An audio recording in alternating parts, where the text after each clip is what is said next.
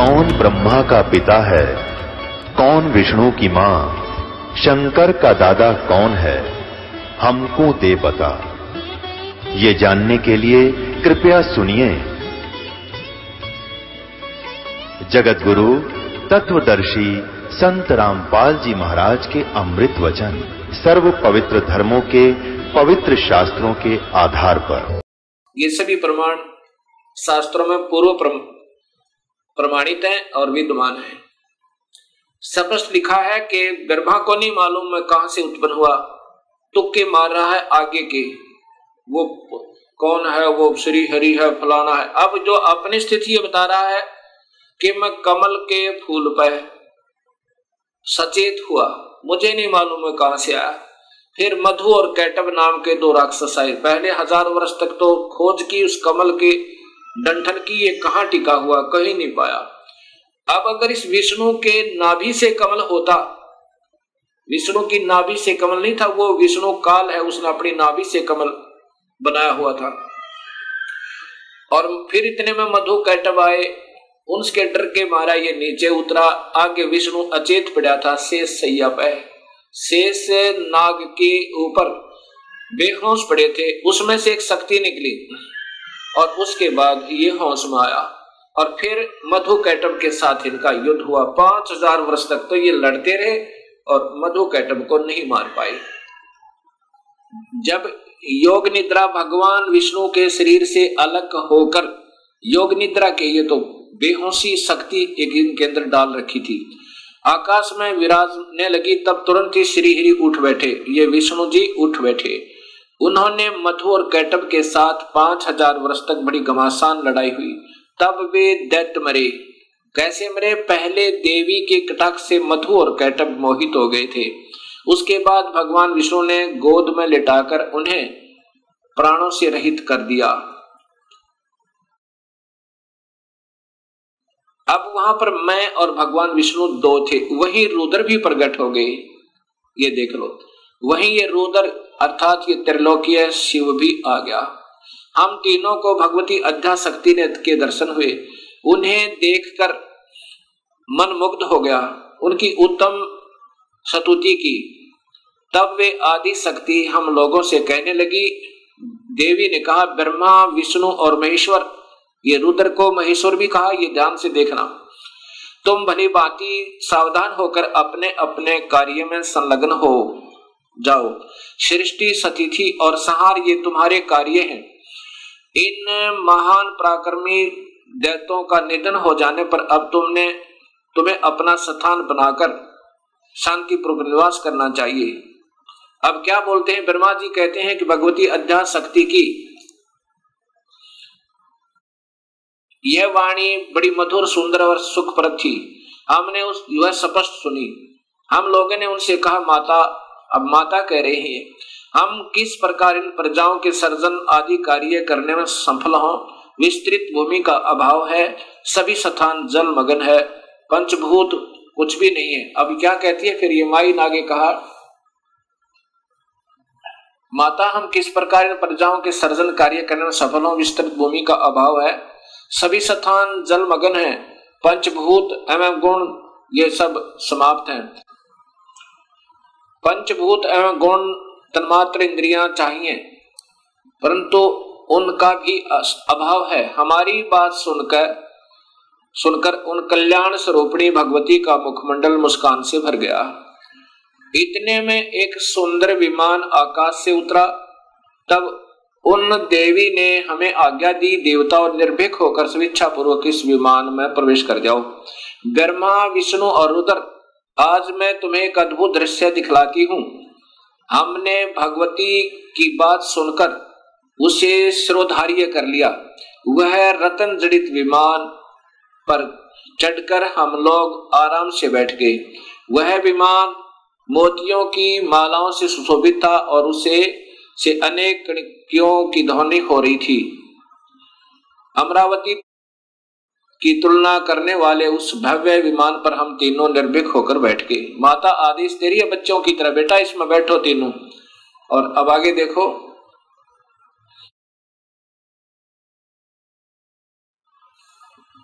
हम तीनों देवताओं को उस पर बैठे देखकर देवी ने हमसे सामर्थ्य से विमान को आकाश में, अपने सामर्थ्य से विमान को, अपनी शक्ति थे इन देवताओं के बस की बात नहीं थी विमान को आगे चलाना।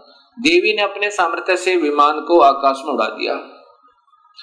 ब्रह्मा जी कहते हैं कि मन के समान तीव्र गति से चलने वाला वह विमान उस, जिस अपरिचित स्थान पर गया, वहाँ संपूर्ण फलों से लदे हुए अनेक सुंदर वृक्ष थे।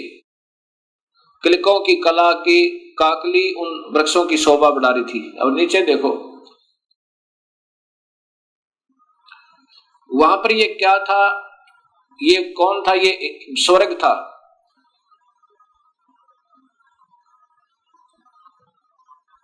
अक्सनबर के बाद वह दूसरे सुंदर प्रदेश में पहुँच गया। वहाँ हमने देखा अनुपम नंदन वन, पराजित सगन था ये कौन थी? ये सैकड़ों योग सुगंधर्व आदि, ये सब। ये देखा तो वहाँ महाभाग इंद्र भी थे। ये महास्वर्ग ब्रह्मलोक में काल ने एक और बना रखा है। उसको ये ओम नाम के जाप करने वाले योगी इस महास्वर्ग में पहुँच जाते हैं। इस देवी भागवत महापुराण को आगे समझने से पहले हमने इस ब्रह्मांड का चित्र देखना होगा। इसके बाद आपके तुरंत समझ में आएगा, ये एक ब्रह्मांड का चित्र आप देखिएगा। ये स्थान है ब्रह्मलोक। ये जो स्थान है, ये ब्रह्मलोक कहलाता है। ये एक ब्रह्मांड है। पहले ये देखिएगा, इसमें यही काल तीन रूप रूपों में रहता है, ये महाविष्णु रूप में और ये महाशिव रूप में और यहाँ महाब्रह्मा रूप में। और यहाँ पर ये सेरा वाली प्रकृति देवी भी रहती है, ये, इसका भी एक कोने में अलग स्थान है, इसी ब्रह्मलोक में। और यहीं पर एक स्वर्ग लोक बना रखा है, इंद्र का लोक, अलग इंद्र जो है, इस स्थान पर, सबसे पहले, एक कोने में। ये बहुत लंबा चौड़ा है। और यहाँ पर ये यहाँ पर आते हैं ये ब्रह्मा विष्णु महेश, और ये पहले ब्रह्मा लोक में आते हैं, पहले ब्रह्मा को देखता है, ब्रह्मा दूसरा नज़र आता है, फिर इधर, फिर विष्णु के लोक में आते हैं, फिर माया के पास आते हैं, ये अभी देव भागवत महापुराण आपको आगे सिद्ध करेगी। असीम कृपा प्रभु की हुई है भक्तात्मा अपने ऊपर कि ये शास्त्रों में छुपी हुई सच्चाई समाज के सामने आ रही है। और इसी की तलाश करके योगी जन वेदों का अध्ययन कर कर मर गए क्योंकि उनको सूक्ष्म वेद का ज्ञान नहीं था।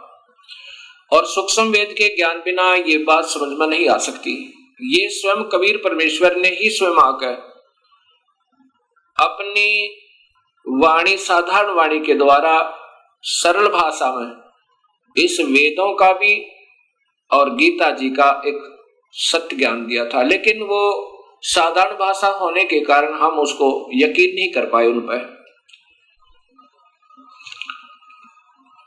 अब इंद्र महा स्वर्ग से आगे, यानी इंद्र के लोक से आगे ब्रह्म लोक की तरफ़ प्रस्थान किया। इतने में हमारा विमान तेज़ी से चल पड़ा और दिव्य धाम ब्रह्मलोक में जा पहुँचा। संपूर्ण देवता उस नगर के सामने मस्तक झुकाया करते थे। वहाँ एक दूसरे ब्रह्मा विराजमान थे। वहाँ एक दूसरे ब्रह्मा विराजमान थे। उन्हें देखकर भगवान शंकर और विष्णु को बड़ा आश्चर्य हुआ। अब यहाँ देखना है कि दूसरा ब्रह्मा भी विराजमान थे वहाँ पर। और ये ये दास सिद्ध करना चाहता है आपको कि वो कौन है, आगे देखिएगा। इतने में मन के समान तीव्र गति से वह विमान तुरंत वहाँ से चल पड़ा और कैलाश के सुर में शिखर पर पहुँचा। वहाँ क्या देखा कि हमने विमान के पहुँचते एक भैव भवन से त्रिनेत्र धारी भगवान शंकर निकले, एक शंकर और निकला। वे नंदी वर्ष पर बैठे थे। उनके पाँच मुख थे और दस बुझाएँ थी। मस्तक पर चंद्रमा आदि थे। उसके बाद आगे देखो।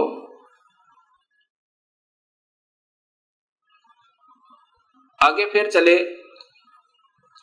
अक्षण भर के बाद वही विमान उस शिखर से विपौन के समान तेज चाल से उड़ा और बैकुंठ लोक में पहुँचा। उसी ब्रह्म लोक में एक विष्णु लोक बना रखा काल ने।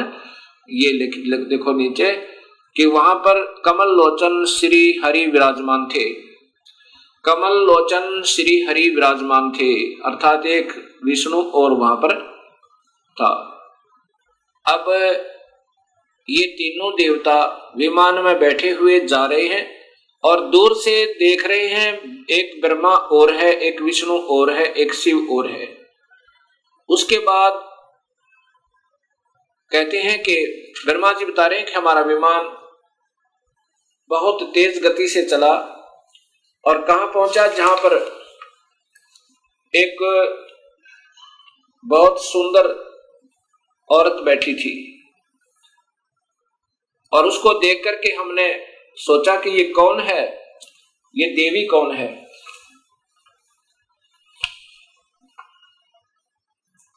अब ब्रह्मा जी आगे बता रहे हैं।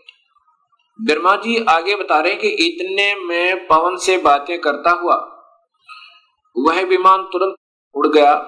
आगे अमृत के समान मीठे जल वाला समुद्र मिला। उसमें फिर आगे चलिए। उसमें एक मनोहर द्वीप था और वहाँ पर नीचे यहाँ देखिएगा। एक मंगल में मनोहर पलंग बिछा था। उस पलंग में सुंदर रतन जड़े थे। और वहाँ कौन थे? ये देखिए नीचे। उस पे एक औरत बैठी थी, वह ऐसी प्रभावपूर्ण देवी थी, मानो करोड़ों बिजलियाँ एक साथ चमक रही हो। अत्यंत सुंदर मुख था। लाल लाल दांत और करोड़ों लक्ष्मियों से भी अधिक वह सुंदर थी। अब वैसी सुंदरी स्त्री को मैंने कभी नहीं देखा था। पास में अनेकों साधक बैठकर हरियम इस मंत्र का जाप कर रहे थे। अब ये मंत्र है जो हम देते हैं, ये वास्तव में पाँच मंत्र हैं अलग से। यहाँ देखना। उसके हज़ारों नेत्र, हज़ारों हाथ, हज़ारों मुख आदि आदि। हम आपस में कहने लगे, यह सुंदरी कौन है? हम आपस में, हम वही ठहरे रहे। और आपस में कहने लगे कि यह सुंदरी कौन है? इसका क्या नाम है? हम इसके विषय में बिल्कुल अनभिच्छ हैं। अपनी माँ के बारे में भी तीनों देवताओं को नहीं मालूम। दूसरे, दूर से देखने पर भी कितनी सुंदर प्रतीत हो रही है। यहाँ देखना। आगे फिर। तब भगवान विष्णु ने, ये देखो, नारद यो संदेहग्रस्त होकर हम लोग वहाँ रुके रहे, विमान से उतर गए तब भगवान विष्णु ने उस चारों सिहिनी भगवती को देखकर विवेक पूर्वक निश्चय कर लिया कि ये भगवती जगदम्बिका है, वो प्रकृति है, ये हमारी माँ है। तब उन्होंने कहा कि ये ही भगवती हम सबकी आदि कारण अर्थात माता है। महाविद्या और महामाया इन्हीं के नाम है। ये पूर्ण प्रकृति है, ये देख लो। ये प्रकृति इनकी ब्रह्मा, विष्णु, महेश की माँ है। और यहाँ स्वयं बताते हैं ये भगवान विष्णु कह रहे हैं पर, कि मैंने जब देखा था, मैं छोटा सा था। परलय वर्ण में मुझे दर्शन हुए थे इस देवी के। उस समय मैं छोटा सा था। ये वही संपूर्ण संसार की कारण है, ये वही देवेंगना है जिनके। पर्यावरण में, अर्थात जो पानी ही पानी था मुझे दर्शन हुए थे, उस समय मैं बालक रूप में था। विष्णु जी कह रहे हैं, मैं बालक रूप में था। ये वही देवी भागवत महापुराण, गीता प्रेस, गोरखपुर से प्रकाशित है। भक्तात्मा, अभी तक हमारे अधूरे गुरु, जब हम उनसे प्रश्न किया करते थे कि ब्रह्मा, विष्णु, महेश के माता पिता कौन है, वो कहा करते ये तो अजर है, अमर है। इनके कोई माता पिता नहीं है। ये तो अजन्मा है। और ये स्वयं देवी भागवत महापुराण में स्वीकार करते हैं कि हम तो जन्म मरण में है। मैं, ब्रह्मा, विष्णु और रुद्र, हम तो जन्म मरण में है। तुम ही नित्य हो। तुम ही अविनाशी हो। हम अविनाशी नहीं है। अब देखिएगा आपके सामने। तीसरा सकंद ही चल रहा है। यहाँ ये चल रहा है तीसरा स्कंद अब ये पढ़ते पढ़ते हमारे यहाँ पर। तुम शुद्ध स्वरूपा हो। ये संसार तुम्हारे से ही उत्सित हो रहा है। मैं ब्रह्मा और शंकर विष्णु स्वयं कह रहा है। मैं ब्रह्मा और शंकर, हम सभी तुम्हारी कृपा से विद्यमान है। हमारा आविर्भाव और त्रो भाव हुआ करता है। आविर्भाव मान जन्म और त्रो भाव मान मृत्यु। हम तो मृत्यु और जन्म में हैं। ये ध्यान से देखो। और केवल तुम ही नेता हो, जगत जननी हो, प्रकृति और सनातनी देवी हो।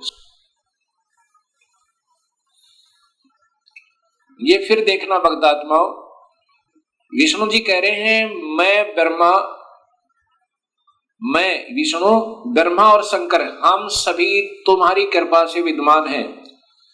हमारा आविर्भाव और त्रोर्भाव हुआ करता है। आविर्भाव माने जन्म तिरोर्भाव माने मृत्यु। केवल तुम ही नेता हो जगत जननी हो, प्रकृति और सनातनी देवी हो। ये प्रकृति शब्द आपको गीता में काम आएगा, जब ये दास आपको बताएगा कि ब्रह्म और प्रकृति से तीनों गुणों की उत्पत्ति हुई। ब्रह्मा, विष्णु, महेश की रसगुण, ब्रह्मा, सदगुण, विष्णु तमगुण शिव जी की। ये वही देवी भागवत महापुराण है। गीता प्रेस गोरखपुर से प्रकाशित। यहाँ देखो, श्री भगवान शंकर बोले देवी यदि महाभाग विष्णु तुम्ही से प्रकट हुए हैं तो उनके बाद उत्पन्न हो, होने वाले ब्रह्मा भी तुम्हारे ही बालक हुए।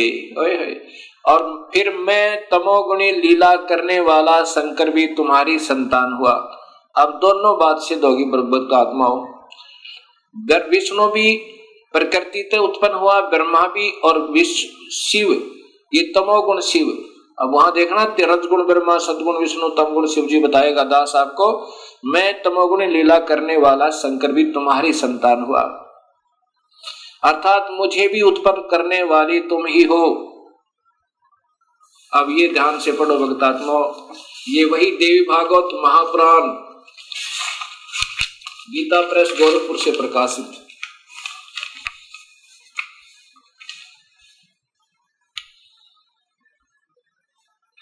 संपादक हनुमान प्रसाद पौदार चिमन लाल गोस्वामी। अब आपके सामने ये स्पष्ट हुआ कि ये प्रकृति देवी और ये ब्रह्म काल, इन्हीं इनसे ब्रह्मा, विष्णु और शिव की उत्पत्ति हुई। और जिनको हम अजर और अमर कहा करते थे, वो हमारे ही शास्त्रों में प्रमाणित है कि ये अनित्य है। ये तो नासवान और जन्म और मरण के अंदर है। अब इन बातों का ज्ञान होने से ही हमें स्पष्ट ज्ञान होगा कि पूर्ण परमात्मा कौन है। अब उसके बाद क्या होता है? काल ने, ब्रह्म ने कहा था कि जब ये बच्चे सियाने हो जा इन तीनों को सागर मंथन पर भेज देना। और वहाँ पर जो वस्तु निकले इनको देना। सबसे पहले अब देवी ने क्या किया कि तुम तीनों अब विमान पर बैठो और जाओ अपने अपने स्थान पर। ये विमान तुम्हें वहाँ छोड़ देगा। ब्रह्मा को ब्रह्मालोक में जैसा भी आपने ब्रह्मांड का चित्र देखा था, अलग से ब्रह्मालोक विष्णु लोक शिवलोक बने हुए हैं। इस ब्रह्मांड में ये पहले ही रचित है और इनको ऐसे ही एक बहुत लंबे चौड़े समुद्र पर, जल के समुद्र पर वहाँ अपनी शक्ति से रखा हुआ था। किनको ब्रह्मा, विष्णु, महेश को। तब ये तीनों अपने अपने लोक में पहुँचे। फिर आदेश हुआ प्रकृति देवी का कि तुम तीनों अब सागर मंथन करो। तीनों ने मिलकर सागर मंथन किया। इस ब्रह्म भगवान ने, काल भगवान ने पहले ही समुद्र के अंदर एक कूरम का रूप धारण करके अपने ऊपर सुमेरु पर्वत को टिका लिया और उसमें इन जाकर तीनों ने शेष नाग के उसे रस्से थे, उसका मंथन किया, ऐसे जैसे पहले पुराने समय में दूध रिड़ते थे, ऐसे। उसमें से वेद निकले।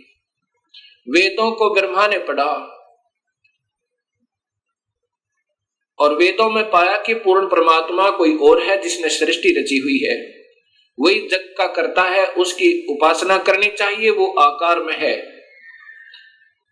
उससे पहले ये तीनों बालक अपनी माँ से पूछा करते थे कि माँ, हमारा पिता कौन है? तब ये प्रकृति देवी कहा करती थी कि तुम्हारा कोई पिता नहीं, कोई तुम्हारी माँ नहीं। मैं ही तुम्हारा पिता और मैं ही तुम्हारी माँ हूँ। क्योंकि काल भगवान ने, ब्रह्म ने, उस महाब्रह्मा, महाविष्णु, महाशिव रूप में रहने वाले उस गुप्त काल ने प्रकृति देवी को सख्त आदेश दिए थे कि मेरा भेद मत बताना। और बता भी देगी तो मैं किसी भी योग विधि से, किसी वेद विधि से नहीं प्राप्त हो सकता। मैं किसी को आकार रूप में कभी दर्शन नहीं दूँगा। अपने वास्तविक स्वरूप में कभी दर्शन नहीं दूँगा। अर्थात मेरे लोक में ये कोई नहीं आ सकता। तो प्रकृति देवी इसलिए कहा करती थी कि बेटा तुम्हारा कोई बाप नहीं, कोई माँ नहीं, मैं ही तुम्हारा पिता, मैं ही तुम्हारी माँ हूँ। जब ब्रह्मा ने पढ़ा कि वेदों में लिखा है कि परमात्मा कोई और है, सृष्टि, रचनहार, और उसको पाया जा सकता है, ओम नाम के जापते ऐसा उसने सोचा कि ओम का नाम लिखा है और ध्यान लगाऊँगा मेडिटेशन को अधिक करूँगा, प्रभु प्राप्ति होगी। तब ब्रह्मा ने कहा कि माँ, आप कहा करती थी कि हमारा कोई पिता नहीं? वेदों में लिखा है कि परमात्मा आकार में है और वही पूर्ण परमात्मा ही सारी सृष्टि का रचनहार है। उसके पाने का ओ मंत्र भी लिखा है। यही मंत्र है जो उसको पाने का ऐसा ही होगा, ऐसा विचार करके ब्रह्मा ने कहा कि मैं पिता के दर्शन करूँगा। माई ने कहा कि, बेटा, वो तुम्हें कभी दर्शन नहीं देगा, तुम्हारा पिता। ब्रह्मा ने कहा कि, माँ, अब आपकी बातों पर विश्वास नहीं होता। मैं पिता की तलाश करूँगा, अर्थात परमेश्वर को ढूंढूँगा माई ने कहा कि यदि तुम्हें पिता नहीं मिला तो क्या करेगा? ब्रह्मा ने कहा कि मैं फिर वापस नहीं आऊँगा, दर्शन नहीं दूँगा आपको। ऐसा सोचकर, ऐसा कहकर ब्रह्मा वहाँ से चल पड़ा। एकांत स्थान पर जाकर चार युग तक मेडिटेशन किया, ध्यान किया, ओम नाम का जाप किया। प्रभु प्राप्ति नहीं हुई। अब शर्मिंदा वापस नहीं आ रहा है, तब आकाशवाणी काल ने की प्रकृति देवी को कि सृष्टि प्रारंभ करो, जीवों की उत्पत्ति करो। तब प्रकृति देवी ने कहा कि तेरा जेठा बेटा, ज्येष्ठ पुत्र, ब्रह्मा आपकी तलाश में हट करके गया हुआ है।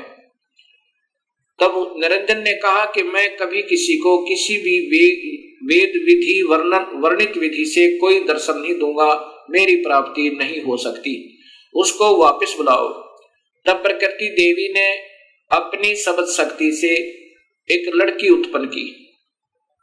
उसका नाम गायत्री रखा और कहा, बेटी, जा, ब्रह्मा को समाधि से उठा कर ला। उसको कहना कि तेरे बिना सृष्टि रचना अधूरी है और आप वापस चलिए। अब वो गायत्री देवी जब वहाँ पहुँची, ब्रह्मा के पास, ब्रह्मा के चरण छुए, ब्रह्मा का ध्यान भंग हुआ। तब उसने देखा कि सामने एक लड़की खड़ी है। ब्रह्मा गुस्से में आकर कहता है कि तूने मेरा तप भंग कर दिया तो कौन पाप चारणी आ गई? मैं तुझे श्राप देता हूँ। तब उस गायत्री ने कहा कि पहले मेरी बात सुन लो और फिर मेरा दोष हो तो मुझे श्राप देना। मुझे माँ ने भेजा है आपको लिवा लाने के लिए। आपके बिना सृष्टि रचना प्रारंभ नहीं हो रही, जीवों की उत्पत्ति नहीं हो रही, और आप वापस चलिए। तब ब्रह्मा जी ने कहा कि, गायत्री, कैसे चलो मैं? माँ के पास मुझे शर्म लगती है। पिता के दर्शन हुए नहीं, और मैं कहकर आया था कि, माँ, यदि पिता के दर्शन नहीं हुए तो मैं वापस नहीं आऊँगा, दर्शन नहीं दूँगा।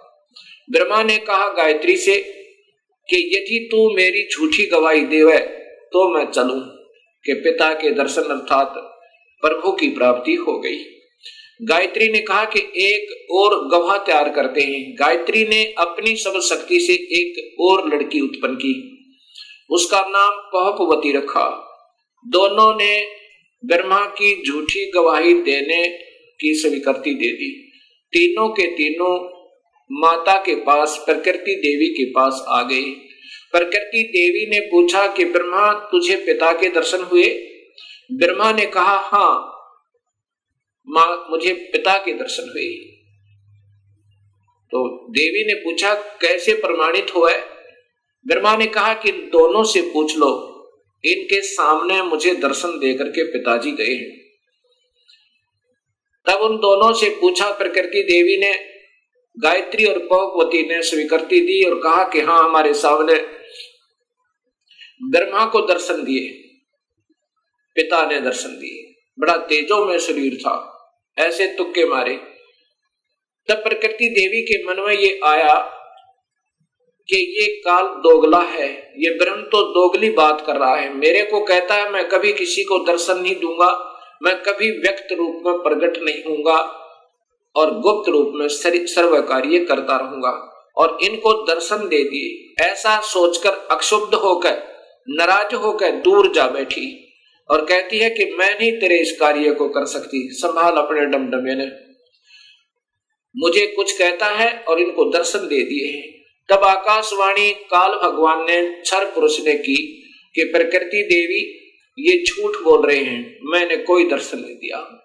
तब वो करड़ी होकर, गुस्से में होकर, और आई और कहा कि, नादानो, तुम झूठ बोल रहे हो, आकाशवाणी हुई है परमात्मा की। वो कहता है कि, मैंने कोई दर्शन नहीं दिए। तब वो हंसने लगे, और ब्रह्मा ने कहा कि, माँ, मुझे शर्म आ रही थी। आपके पास आने में, क्योंकि पिता के दर्शन हुए नहीं थे, और मैं उस समय ये कहकर गया था कि, मैं आऊँगा नहीं यदि पिता के दर्शन नहीं हुए तो। इसलिए हमने ये झूठ बोलने की सकीम बनाई। तब प्रकृति देवी ने इस शेरा वाली दुर्गा ने तीनों को श्राप दे दिया। ब्रह्मा, तेरी पूजा जग में नहीं होगी और तेरे ही वेदों के पढ़ने वाले तेरे वंशज तेरे ही तरह सच्चाई नहीं कहा करेंगे। विद्वान जो हो जाएँगे उनको सही ज्ञान तो होगा नहीं, लेकिन झूठ बोलने पर तुले रहा करेंगे। और सत्य ज्ञान होते हुए भी वो ज्ञान प्रचार करते रहेंगे और दुनिया को गुमराह किया करेंगे। पर उसको गायत्री को श्राप दिया कि तू गाय बनेगी, तेरे कई पति होंगे जैसे सांड। और पवपति को श्राप दिया कि तू गंदी स्थान पर उत्पन्न होने वाली जड़ी बूटी बनेगी। जब तीनों को श्राप प्रकृति दे चुकी, तब काल भगवान ने आकाशवाणी की, उस प्रकृति देवी को ही सुनाई दी वो, कि तूने ये अच्छा नहीं क्या किया दुर्गा, इनको श्राप नहीं देना था। तो संविधान को अपने हाथ में नहीं ले सकती, ये सब मेरा कार्य है, अब मैं तुझे श्राप देता हूँ। तू भी द्वापर युग में द्रौपदी बनकर जाएगी, तेरे पाँच पति होंगे। ऐसा श्राप पाकर के प्रकृति कहने लगी निरंजन तेरे वश होगी। मैं अपने पिता से, अपने मूल मालिक से बिछुड़ गई। अब तू कुछ भी नाच नचा दे यदि मैं इन बच्चों को नहीं डांटूँगी, नहीं धमकाऊँगी तो ये कैसे कार्य सुचारू करेंगे? और मैंने इनको थोड़ा सा सजा दी तो तूने मुझे सजा दे दी। ठीक है नचा ले नाच जैसे तू नचाना चाहता है। उसके बाद प्रकृति देवी विष्णु के पास गई, विष्णु के लोक में। विष्णु से कहा कि, बेटा, तू भी अपने पिता की खोज कर ले। कहीं फिर बाद में समाधि लगाकर बैठो और सृष्टि रचना में भंग हो विष्णु जी अपने पिता ज्योत निरंजन काल भगवान की तलाश में चल पड़े। कहा पहुँचे? शेष नाग के लोक में पहुँचे। और शेष नाग ने जब देखा कि तेरी जोरोडेक्शन में यहाँ सबने अपनी अपनी सीमाएँ बांट रखी हैं, कुत्ते ने अपनी बांट रखी है, राजाओं ने अपनी बांट रखी है, भैंसे ने अपनी बांट रखी है, कि जो भी उस सीमा में आ जाए, उसके साथ लड़ मरे, कट जाए, और दो दिन के मेहमान से भी। ऐसे ही शेष नाग ने जब देखा कि तेरी जोरोडेक्शन में तेरे राज्य की सीमा में ये कौन बेधड़क व्यक्ति आ रहा है, इसको कोई डर नहीं तेरा? ऐसे ही अपने हज़ार फनों से, हज़ार फनों से शेष नाग ने बहुत ज़ोर से फुंकारा छोड़ा। विष्णु को भयभीत और सतर्क करने के लिए कि सावधान हो जा, तू कैसे निर्भीक होकर आ रहा है। ऐसे उस जहर का फुंकारा जैसे सपरे पेंट होया कर, ऐसे विष्णु जी का शरीर काला बन गया। जैसे धुंध हो जाकर उसके अंदर विष्णु छुप गया। उस सर शेष नाग के विष के फवारे तय विष्णु जी का शरीर विग्रह काला हो गया, सांवला हो गया। जब विष्णु जी ने देखा कि इस नादान कीड़े ने, इस नादान सरप ने ये क्या जुल्म किया, मैंने इसका क्या बिगाड़ा था? मैंने तो इसको कुछ कहा भी नहीं था। इसने ऐसे मेरा स्वरूप बिगाड़ दिया। अब इसको ठीक करता हूँ, इसको गढ़ता हूँ। ऐसा सोचकर उस नाग को समाप्त करने के लिए विष्णु आगे बढ़ने लगा। उसी समय आकाशवाणी हुई ज्योत निरंजन की। काल की कि विष्णु, अब इसको कुछ मत कहे। शेष नाग को, अगर ऐसे तुम लड़ने मरने लगे तो सृष्टि कैसे प्रारंभ होगी? अब इसको कुछ मत कहे, द्वापर युग में ये काली दय में जाएगा जन्म लेगा। इसका अवतार होगा। और तय उस समय कृष्ण बनकर जाएगा। उस समय इससे अपना बदला ले लेना। अब तू वापस जा और अपनी माँ को स्पष्ट बता दे। झूठ मत बोलना। मैं कभी किसी को दर्शन नहीं दूँगा और ना ही मेरे कोई दर्शन कर सकता। किसी भी वेदों वर्णित विधि से, यज्ञ से, तप से, जप से नहीं कर सकता। यदि झूठ बोलेगा तो तेरा हाल भी ब्रह्मा जैसा हो जाएगा। वापस जा। ऐसी आकाशवाणी सुनकर विष्णु जी वापस चल पड़े। माँ के पास आए। माता ने पूछा, क्यों पुत्र? पिता के दर्शन हुए? विष्णु जी ने कहा, नहीं माँ, मुझे दर्शन नहीं हुए। इस बात को सुनकर ये जगदम्बिका दुर्गा बड़ी प्रसन्न हुई और विष्णु को सीने से लगाया और कहा, पुत्र, तू सतवादी होगा और तुझे मैं यहाँ पालन पोषण और स्थिति का विभाग देती हूँ। और अब मैं तुझे अपनी कृपा से तेरे पिता के दर्शन कराती हूँ। देख शरीर में ध्यान लगाकर और पहुँच जा सहस्रार कमल में। सहस्रार कमल में जो ज्योत प्रकाश दिखाई दे रहा है, वो एक हज़ार ज्योतियाँ। बस ये तेरे पिता का स्वरूप है। ये ज्योत स्वरूपी निरंजन है। ऐसे इन सबको बहका रखा है। विष्णु जी अपने पिता के प्रकाश रूप में दर्शन करके बड़ा प्रसन्न हुआ। उस अंदर प्रकाश देख ये मेडिटेशन करने वाले अंतिम उपलब्धि केवल ज्योत बताते हैं। वो ज्योत स्वरूपी, वही तो काल है। और उसी को देखकर सब प्रसन्न हो जाते हैं। उसके बाद यही माई शिव जी के पास गई, शंकर जी के पास गई। शंकर जी से कहा, बेटा, तू भी अपने पिता की तलाश कर ले। तेरे दो भाइयों को तो मिला नहीं। शिव जी ने कहा कि, हे माँ जब मेरे दो बड़े भाइयों को नहीं मिला पिताजी तो मैं तो कोशिश ही नहीं करता। परंतु माँ, मेरी एक प्रार्थना है। तो माता ने कहा कि बोलो, क्या चाहते हो? कि मुझे जन्म मरण रहित कर दे, मुझे अमर कर दे माँ। मैं तो यही माँगता हूँ आपसे। तब माँ ने कहा, प्रकृति देवी दुर्गा ने कहा कि बेटा, ये नहीं हो सकता। जो पैदा हुआ है इस इक्कीस ब्रह्मंड में? उसका जन्म होगा, जो जन्म हो गया उसकी मृत्यु होगी। जो पैदा हुआ उसकी मृत्यु होगी और जो मर गया उसका पुनर्जन्म अवश्य होगा, चाहे किसी भी योनि में कर्म आधार पर वो चाहे। अमर नहीं कर सकती। पुत्र में एक विधि बता सकती हूँ, जिसके कारण तेरी आयु सबसे ज़्यादा हो जाएगी। भगवान शिव ने कहा कि माँ, ऐसी ही कृपा कर दो। तब देवी ने कहा कि पुत्र, तू ज़्यादातर मेडिटेशन कराया करे। और मेडिटेशन करते करते अपने श्वासों को, प्राणों को दसवें द्वार पर सथिर कर दिया कर। श्वास कम से कम आने दिया कर और ठंडे क्षेत्र में रहा कर ताकि तेरा शरीर खराब ना हो उसके बाद भगवान शिव ज़्यादातर ध्यान समाधिष्ट रहते हैं और अपने श्वासों को रोक लेते हैं। श्वासों के आधार पर ही ये सब प्राणियों की आयु निर्धारित है।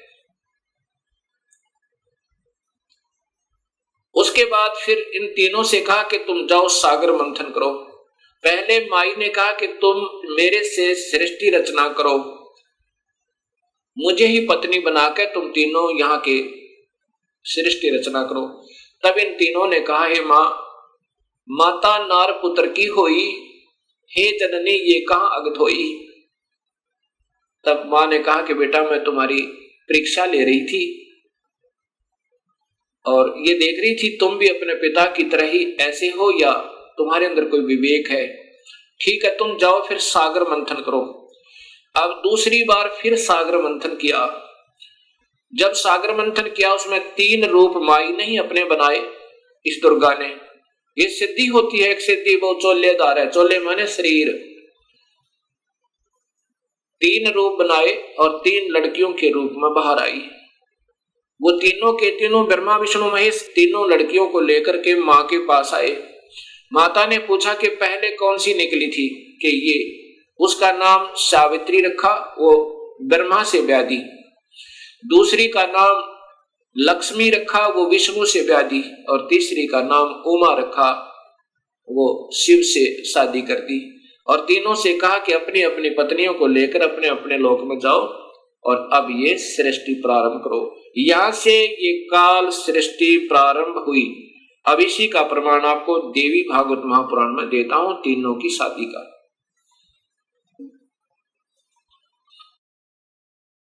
श्रीमद देवी भागवत महापुराण, केवल हिंदी, गीता, प्रेस, गोरखपुर से प्रकाशित। और इसी का वही तीसरा स्कंद चल रहा है, इसमें देखिएगा यहाँ पर। इस प्रकार मुझसे आज्ञा देकर प्रसन्न वदना भगवती। जगदम्बा ने भगवान विष्णु से कहा, विष्णु, मन को मुग्ध करने वाली इस महालक्ष्मी को लेकर अब तुम भी पधारो। महालक्ष्मी से ब्याह कर दिया यह सदा तुम्हारे वक्त स्थल में विराजमान रहेगी। इसमें किंचित मात्र संदेह नहीं। और फिर बताया कि तुम सतोगुण हो। तुम एक महान पुरुष हो। तुम्हारे पास सतोगुण की प्रधानता रहनी चाहिए। तुम अर्थात तुम सतोगुण हो। अब फिर आगे देखिए। ब्रह्मा जी कहते हैं देवी ने कहा, शंकर, मन को मुग्ध करने वाली महाकाली गौरी, नाम से विख्यात ये उमा है, तुम इसे पत्नी रूप से स्वीकार करो। तीनों का ब्याह कर दिया। कैलाश की रचना करके वहीं रहो। एक यहाँ नकली कैलाश और बना रखा इस शिवलोक में। तुम्हारी लीला में तमोगुण की प्रधानता रहेगी। सतोगुण, रजगुण गौण रहेंगे। ये गुप्त रहेंगे वास्तव में तुम तमोगुण है। अच्छा फिर आगे देखना। यहाँ फिर कहा है, ब्रह्मा जी बोले कहते हैं कि इस प्रकार कहकर भगवती जगदबिका ने हमें विदा कर दिया। उन्होंने शुद्ध आचार वाली शक्तियों में से भगवान विष्णु के लिए महालक्ष्मी को, शंकर के लिए महाकाली को, मेरे लिए महासरस्वती अर्थात सावित्री को पत्नी बनाने की आज्ञा दे दी। अब तीनों का ब्याह कर दिया। दूसरे स्थानों पर हम तीनों की पुरुष रूप से प्रतिष्ठा हुई। ये फिर हम भगवान बन गए तीन लोग के। अब ये ऐसे काल सृष्टि प्रारंभ हुई। अब इसी का प्रमाण आपको गीता जी में देता हूँ। गीता जी के अंदर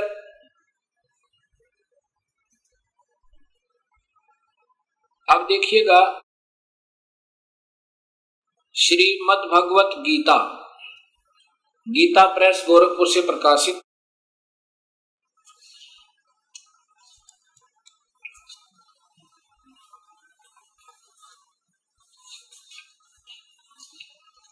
इसके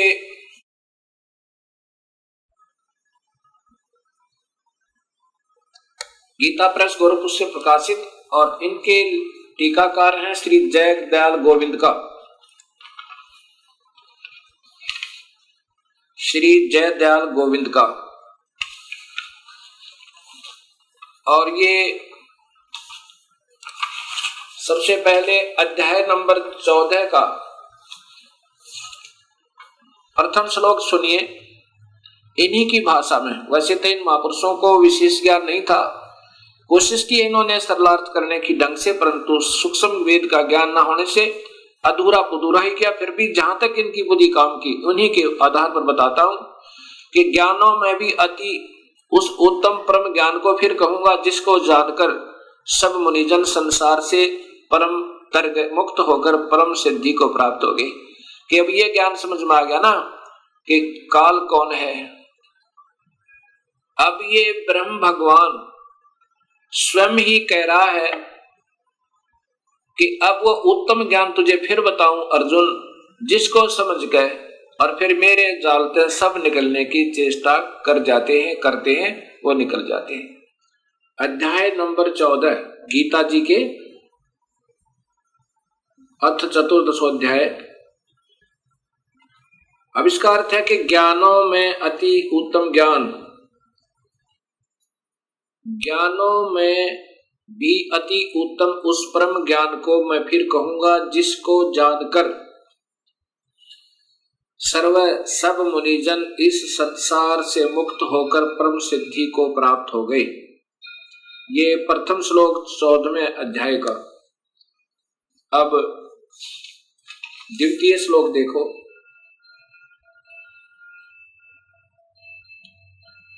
इस ज्ञान को इस ज्ञान का आश्रय करके, धारण करके मेरे स्वरूप को प्राप्त हुए पुरुष सृष्टि के आदि में उत्पन्न नहीं होते और प्रलय काल में भी व्याकुल नहीं होते। अब इसकी मूल संस्कर देखिए। दूसरे श्लोक की। ये। इन टीकाकारों ने स्वयं ज्ञान न होने से उलझ पुलझ कर देते हैं। क्या लिखा है? ईदम ज्ञानम उपाश्रित मम। मेरे इस ज्ञान के आश्रित होकर, जो ज्ञान मैं तुम्हें बता रहा हूँ। साधर्मम आगता, यानी सत भक्ति करने वाले सत भक्ति का आश्रित लेकर के सर्गे अपीन उपजानते, उपजायन्ते, यानी ये सृष्टि के विनाश पर फिर दोबारा उत्पन्न नहीं होते और प्रलय में वे कभी दुखी नहीं होते, वो फिर अविचल हो जाते हैं। फिर देखो इदम ज्ञानम आश्रित मम, मेरे इस ज्ञान का आश्रय लेकर जो मैं अब बताऊँगा। साधर्मम आगता सत भक्ति करने पर आश्रित हो जाने वाले सत भक्ति करने वाले सर्गे माने सृष्टि के प्रारंभ में फिर कभी नहीं उपजते और प्रलय में भी उनका विनाश नहीं होता। ये सीधा अर्थ बने अब यहाँ विचार कीजिए। ये टीकाकार कहते हैं कि इस ज्ञान को आश्रय करके करके अर्थात धारण करके मेरे स्वरूप को प्राप्त हुए। गीता जी के ग्यारहवें अध्याय के सैतालीस अड़तालीस और त्रेपन और चम्बन में स्पष्ट किया है कि मुझे मेरे स्वरूप को तो कोई प्राप्त हो ही नहीं सकता। स्वयं ब्रह्म भगवान, काल भगवान कहते हैं कि मेरे स्वरूप को तो कोई प्राप्त हो ही नहीं सकता। मेरा ये दर्शन कोई नहीं कर सकता। इसलिए यहाँ जो इन्होंने विचलित कर दिया, फिर भी इन्हीं के आधार पर अगर चले तो आगे फिर देखिए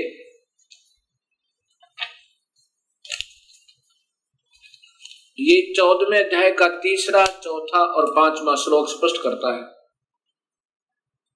ब्रह्मा विष्णु महेश की उत्पत्ति और काल और प्रकृति से सृष्टि की उत्पत्ति। ये तीसरा श्लोक है। मम योनि महत ब्रह्म, तस्मीन गर्भम ददामी अहम, संभव सर्वभूतानाम ततः भवती भारत। ये देखो। हे अर्जुन, मेरी महत प्रकृति तो भूत, सर्वभूतों यानी प्राणियों की योनि अर्थात गर्भास्थान स्थान है। मैं उस योनि में चेतन समुदाय गर्भ को स्थापन करता हूँ। ततः उसके संयोग से, जड़ चेतन जी आप लिख रहे हैं, उसके संयोग से सब प्राणियों की उत्पत्ति होती है। भूतानाम मन प्राणियों की। अब चौथा श्लोक देखो।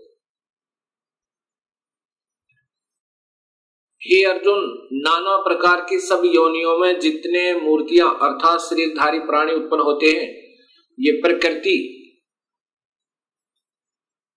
ये देखो ध्यान से, प्रकृति प्रकृति, जो प्रकृति मैंने शब्द वहाँ बताया था आपको, देवी भागवत महापुराण और शिव महापुराण में, ये वो प्रकृति दुर्गा है। दुर्गा तो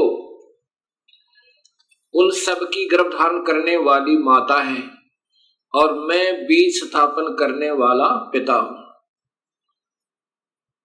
अब ये काल भगवान ब्रह्म क्षर स्वयं कह रहा है कि ये प्रकृति तो मेरी पत्नी रूप में है और मैं बीज स्थापन करने वाला पिता हूँ और मैं उसके पेट में बीज स्थापित करता हूँ, जिससे सब प्राणियों की उत्पत्ति होती है।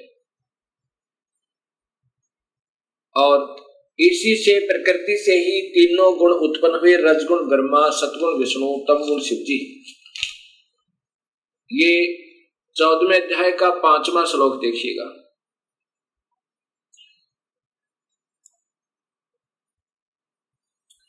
ये अर्जुन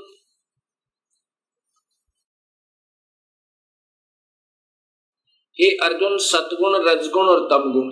सत्वम रजम तम सतगुण, विष्णु, रजगुण, ब्रह्मा, तमगुण, शिव। सतगुण, विष्णु, रजगुण, ब्रह्मा और तमगुण, शिव। ये प्रकृति से उत्पन्न शेरा वाली से उत्पन्न, या सपष्ट प्रकृति लिखा हिंदी में भी। प्रकृति, संभवा, संस्कृत में। प्रकृति से उत्पन्न, गुण, तीनों गुण, अविनाशी जीव आत्मा को शरीर में फंसा कर रखते हैं। शरीर में बांधते अर्थात यही इन प्राणियों को बांधने की कर्म उलझाने के मुख्य कारण है। अब, गीता जी के चौथे अध्याय के पाँचवें श्लोक में लिखा है कि अर्जुन, तेरे और मेरे बहुत जन्म हो चुके हैं। आप नहीं जानते, मैं जानता हूँ। कौन कह रहा है? ये काल कह रहा है। ये श्री कृष्ण जी में प्रवेश कर कर काल बोल रहा है, वो ब्रह्म क्षर पुरुष। अब यही गीता जी के अध्याय नंबर तीन के श्लोक नंबर चौदह में प्रमाण है कि ब्रह्म पूर्ण परमात्मा से, अविनाशी परमात्मा से ब्रह्म की उत्पत्ति हुई। गीता जी अध्याय नंबर तीन और ये श्लोक नंबर चौदह और पंद्रह, चौदह और पंद्रह। ये इनकी संस्कृत है और यहाँ टीका देखिएगा।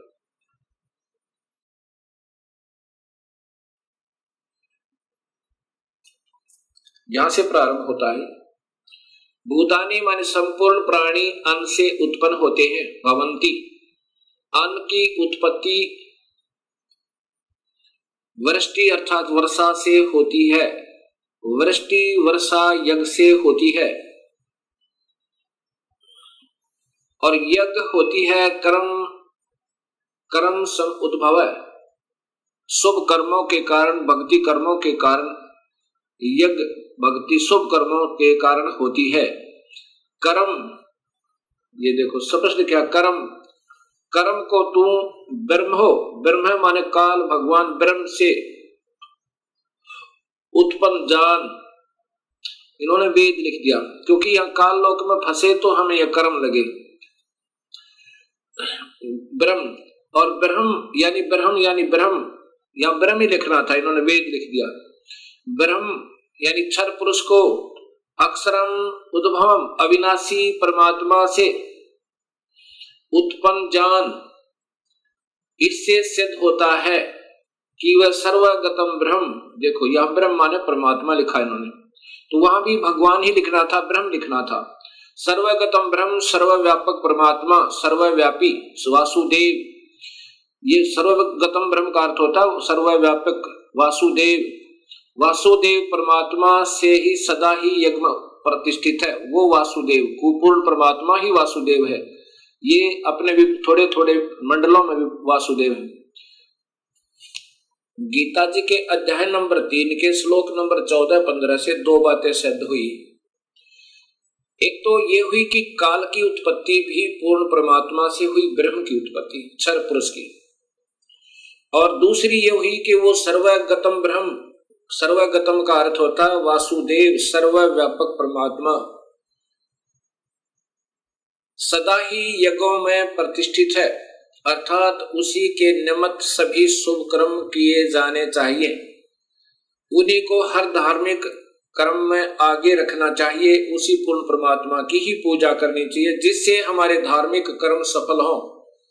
जैसे यदि वृक्ष की जड़ में पानी डालेंगे तो वो पौधा स्वस्थ होगा और बढ़ेगा, प्रफुल्लित होगा, अन्यथा नहीं होगा। अब ब्रह्म पूर्ण परमात्मा से उत्पन्न हुआ, इसका अन्य उदाहरण वेद देगा। वेदों में बताते हैं आपको। सृष्टि रचना। अब पूर्ण परमात्मा से ब्रह्म अर्थात क्षर पुरुष की उत्पत्ति। अब अथर्वेद कांड नंबर चार, अनुवाक नंबर एक में आपको दृष्टिगोचर होगी, अभी दिखाते हैं।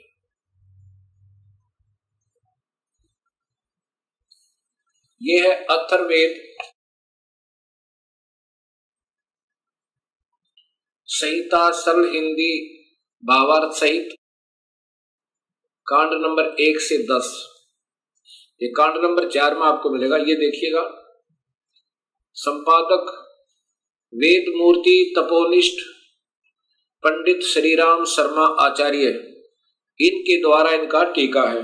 लेकिन इन महापुरुषों को ज्ञान न होने से अपने अपने तुक्के लगाए इन्होंने। फिर भी सच्चाई नहीं छुप पाई। क्या लिखा है? ये है अथर्वेद चतुर्थ कांड। ये पहले तो हिंदी संस्कृत देखना, ब्रह्म ज्ञानम प्रथमम दृष्टादय भी सीमित है सुरोच रुचो उपमा अस्य विष्ठा, सत च योनिम वीव। अब दूसरे में इयम पित्रा राष्ट्र राष्ट्रीय अग्रे प्रथमाया जनु से भुनेष्टा तस्मात सुरोचम हवराहरम धर्म श्रृणांतो प्रथमाय धास्वे अब तीसरे में देखना। पर यजे विद्वान से बंधु विश्व देवा विश्व देवानाम जनीमा विवक्त ब्रह्म ब्रह्मण है उजबार है। ब्रह्मण पूर्ण परमात्मा से ब्रह्म ने ब्रह्म की उत्पत्ति हुई। इन्होंने भी कोशिश की है। देखिएगा। ये देखो, ये सलाद करते करते इन्होंने क्या लिखा है? खूब कोशिश की है सुलझाने की, पर नहीं सुलझा इनसे ब्रह्म से ब्रह्म ब्रह्म है ब्रह्मण। ब्रह्मण माने पूर्ण परमात्मा से, ब्रह्म माने क्षर पुरुष की। ब्रह्म से ब्रह्म की उत्पत्ति हुई। हाँ, ये वैसे तो क्या मारे वेद ज्ञान अथवा यज्ञ ब्रह्म का यह अर्थ नहीं होता। ब्रह्म से ब्रह्म की उत्पत्ति हुई। अब ये आपके सामने सच्चाई उपदास बताएगा। अथर्वेद कांड नंबर चार अनुवाक नंबर एक के सुक्त सात है ये। प्रथम सुक्त यानी श्लोक में क्या लिखा है? प्रथमम प्रथमम ब्रह्म। सर्व प्रथम यानी अनादि परमात्मा ने चय माने प्रकट होकर ज्ञानम माने अपनी सूझबूझ से पुरुषात माने शिखर में अर्थात सतलोक आदि सतलोक अलखलोक अगमलोक अनामी लोक सोरुच सप्रकाशित विसीमित है उनकी कोई सीमा नहीं सीमा रहित तो, यानी बहुत लंबे चौड़े बनाए वे ने माने जुलाहे ने, वे माने बुनना वे ने माने जुलाहा। उस बुनने वाले परमेश्वर ने जुलाहे ने, ताने की तरह, कपड़े की तरह बुनकर आव माने सुरक्षित किया। जय तथा स माने उसी बुधिन्या माने मूल मालिक ने, योनि माने मूल स्थान सतलोक के उपमा माने सदृश। उसी के जैसे लोग नीचे के बनाए, लेकिन ये नासवान है, वो सथाई है। मिलते जुलते अस्य माने यह सत्य। ये अक्षर पुरुष, यानी परब्रह्म के लोग सात संख ब्रह्मंड, जय तथा असत क्षर पुरुष, ये काल के ब्रह्मंड, इक्कीस ब्रह्मंड आदि। वी, व, माने न्यारे न्यारे, स्थान। उन दोनों के न्यारे न्यारे, स्थान विष्ठा माने स्थापित किए। अब दूसरे में है एम माने इसी पिता माने जगत पिता परमेश्वर ने एतु माने इस अग्रह माने सर्वोत्तम। प्रथमाय मन प्रानंदनी राष्ट्रीय माने राजेश्वरी अर्थात शक्ति अर्थात पराशक्ति को। उस परमेश्वर ने, कबीर परमात्मा ने सबसे पहले इसी जगत पिता ने, अर्थात ये सबका मालिक है, इस सर्वोत्तम सबसे पहले प्रानंदनी यानी अपनी एक शक्ति से अपनी एक माया तैयार की वहाँ पर, जिससे लड़की बनाई थी, उस आत्मा का को दुर्गा बनाया। वो जनों से माने उत्पन्न करके भुवनेष्ठा माने लोकों की स्थापना की। उसी माया से गरीबदास जी कहते प्रानंदनी एक शक्ति है, जाकर सृष्टि आधार।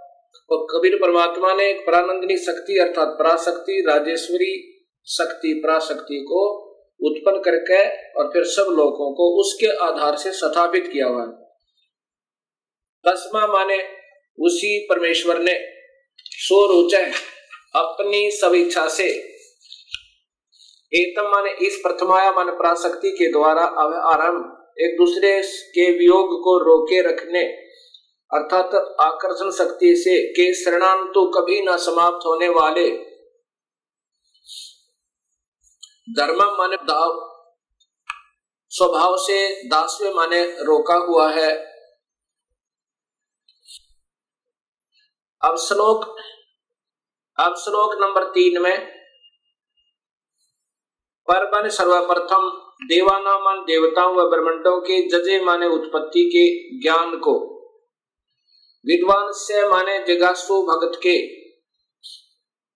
को यह माने जो बंधु माने वास्तविक साथी अर्थात पूर्ण परमात्मा ही जनीम अपने द्वारा रची हुई सृष्टि को विभक्ति यानी स्वयं ही ठीक ठीक बताता है। क्या बताता है कि ब्रह्मण है, पूर्ण परमात्मा ने मध्यात्मा ने अपनी शब्द शक्ति से ब्रह्म माने क्षर पुरुष अर्थात काल को उजभार माने उत्पन्न करके विश्व माने सारे संसार को अर्थात सर्वलोकों को ऊँचा है, नीचे है। ऊँचे तो सतलोक, अलखलोक, अगमलोक अनामी लोक और नीचे ये परब्रह्म और ब्रह्म के सर्व ब्रह्मंड सवधा अपनी धारण करने वाली अभिमान आकर्षण शक्ति से पर तस्थो पर तसो पर तस्थो यानी दोनों को अच्छी प्रकार स्थापित किया है। अब चौथे श्लोक में लिखा है कि स माने उसी सर्वशक्तिमान परमात्मा ने ही माने निसंदेह। दिव्य माने ऊपर के चारों लोक, सतलोक, अलखलोक, अगमलोक, अनामी लोक, अर्थात अकय लोक। आदि ये लोग तो दिव्य गुणों युक्त लोगों को रथ सथा रथ सथा माने बिल्कुल अविनाशी तौर पर अजर अमर रूप में से सथिर किए। करके सह माने उन्हीं के सम्मान पृथ्वी पृथ्वी माने ये पृथ्वी वाले लोग। परब्रह्म और ब्रह्म के ये सभी लोग पृथ्वी लोग कहलाते हैं। ये नासवान हैं और ऊपर के अविनाशी हैं। इनको न्यारे न्यारे बना करके स्थापित किया। अब पाँचवें श्लोक में है कि स माने उसी बुद्धिन्यात मूल मालिक से अभी अग्रम सर्वप्रथम स्थान पर आश्रय।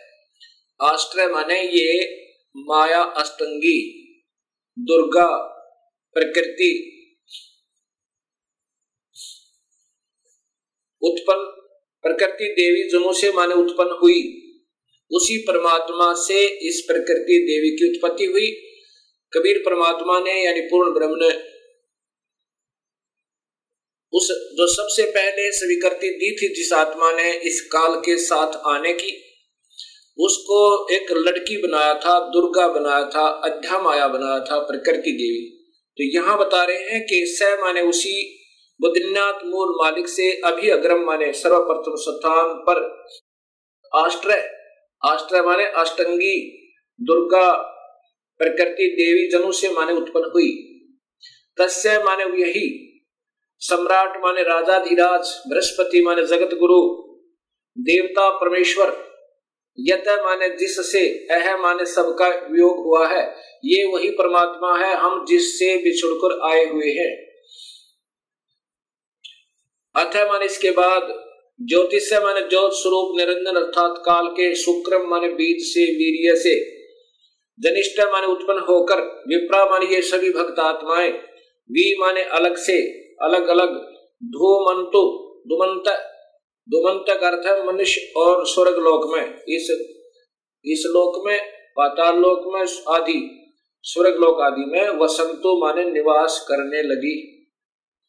और यही गीता जी के चौदहवें अध्याय का तीसरा, चौथा श्लोक बताता, पांचवा श्लोक बताता है कि मैं तो सभी प्राणियों का पिता हूँ और मैं इस प्रकृति देवी के पेट में, गर्भ में वेद स्थापन कर देता हूँ, जिससे सभी प्राणियों की उत्पत्ति होती है।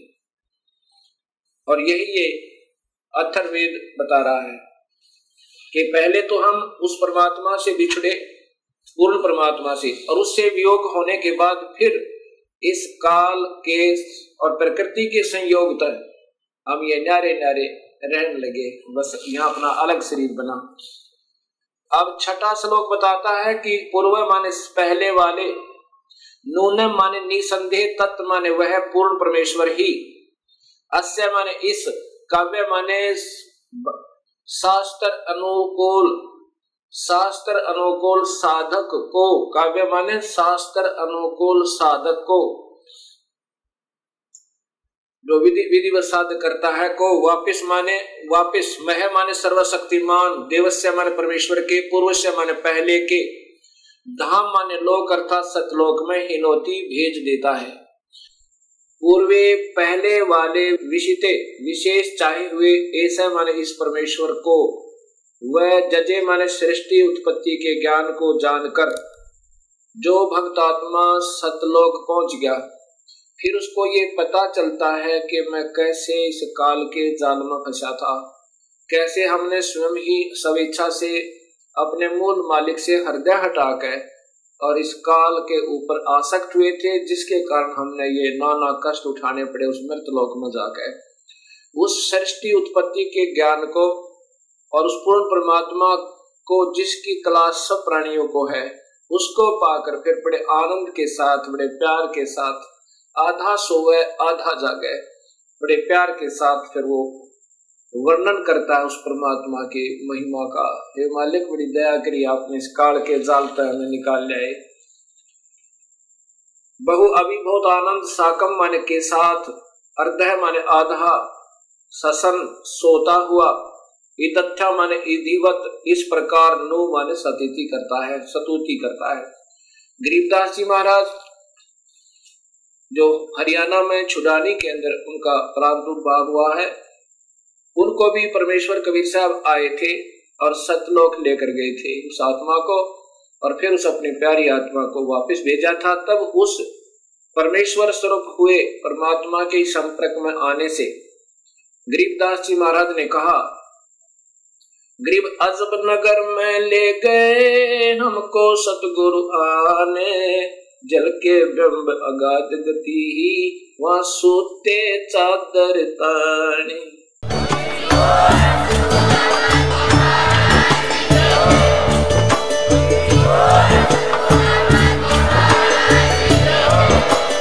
आप सुन रहे थे जगत गुरु तत्वदर्शी संत रामपाल जी महाराज जी के मंगल प्रवचन। अधिक जानकारी के लिए विज़िट कीजिए हमारी वेबसाइट www.jagatgururampalji.org संत रामपाल जी महाराज जी के शुभ आशीर्वाद से पूरे विश्व भर में 500 से भी ज़्यादा नाम दीक्षा केंद्र हैं, जिन पर संत रामपाल जी महाराज जी द्वारा ऑनलाइन निशुल्क नाम दीक्षा दी जा रही है। अपने नजदीकी नाम दीक्षा केंद्र का पता करने के लिए संपर्क करें। Eight two two two eight eight zero five four one.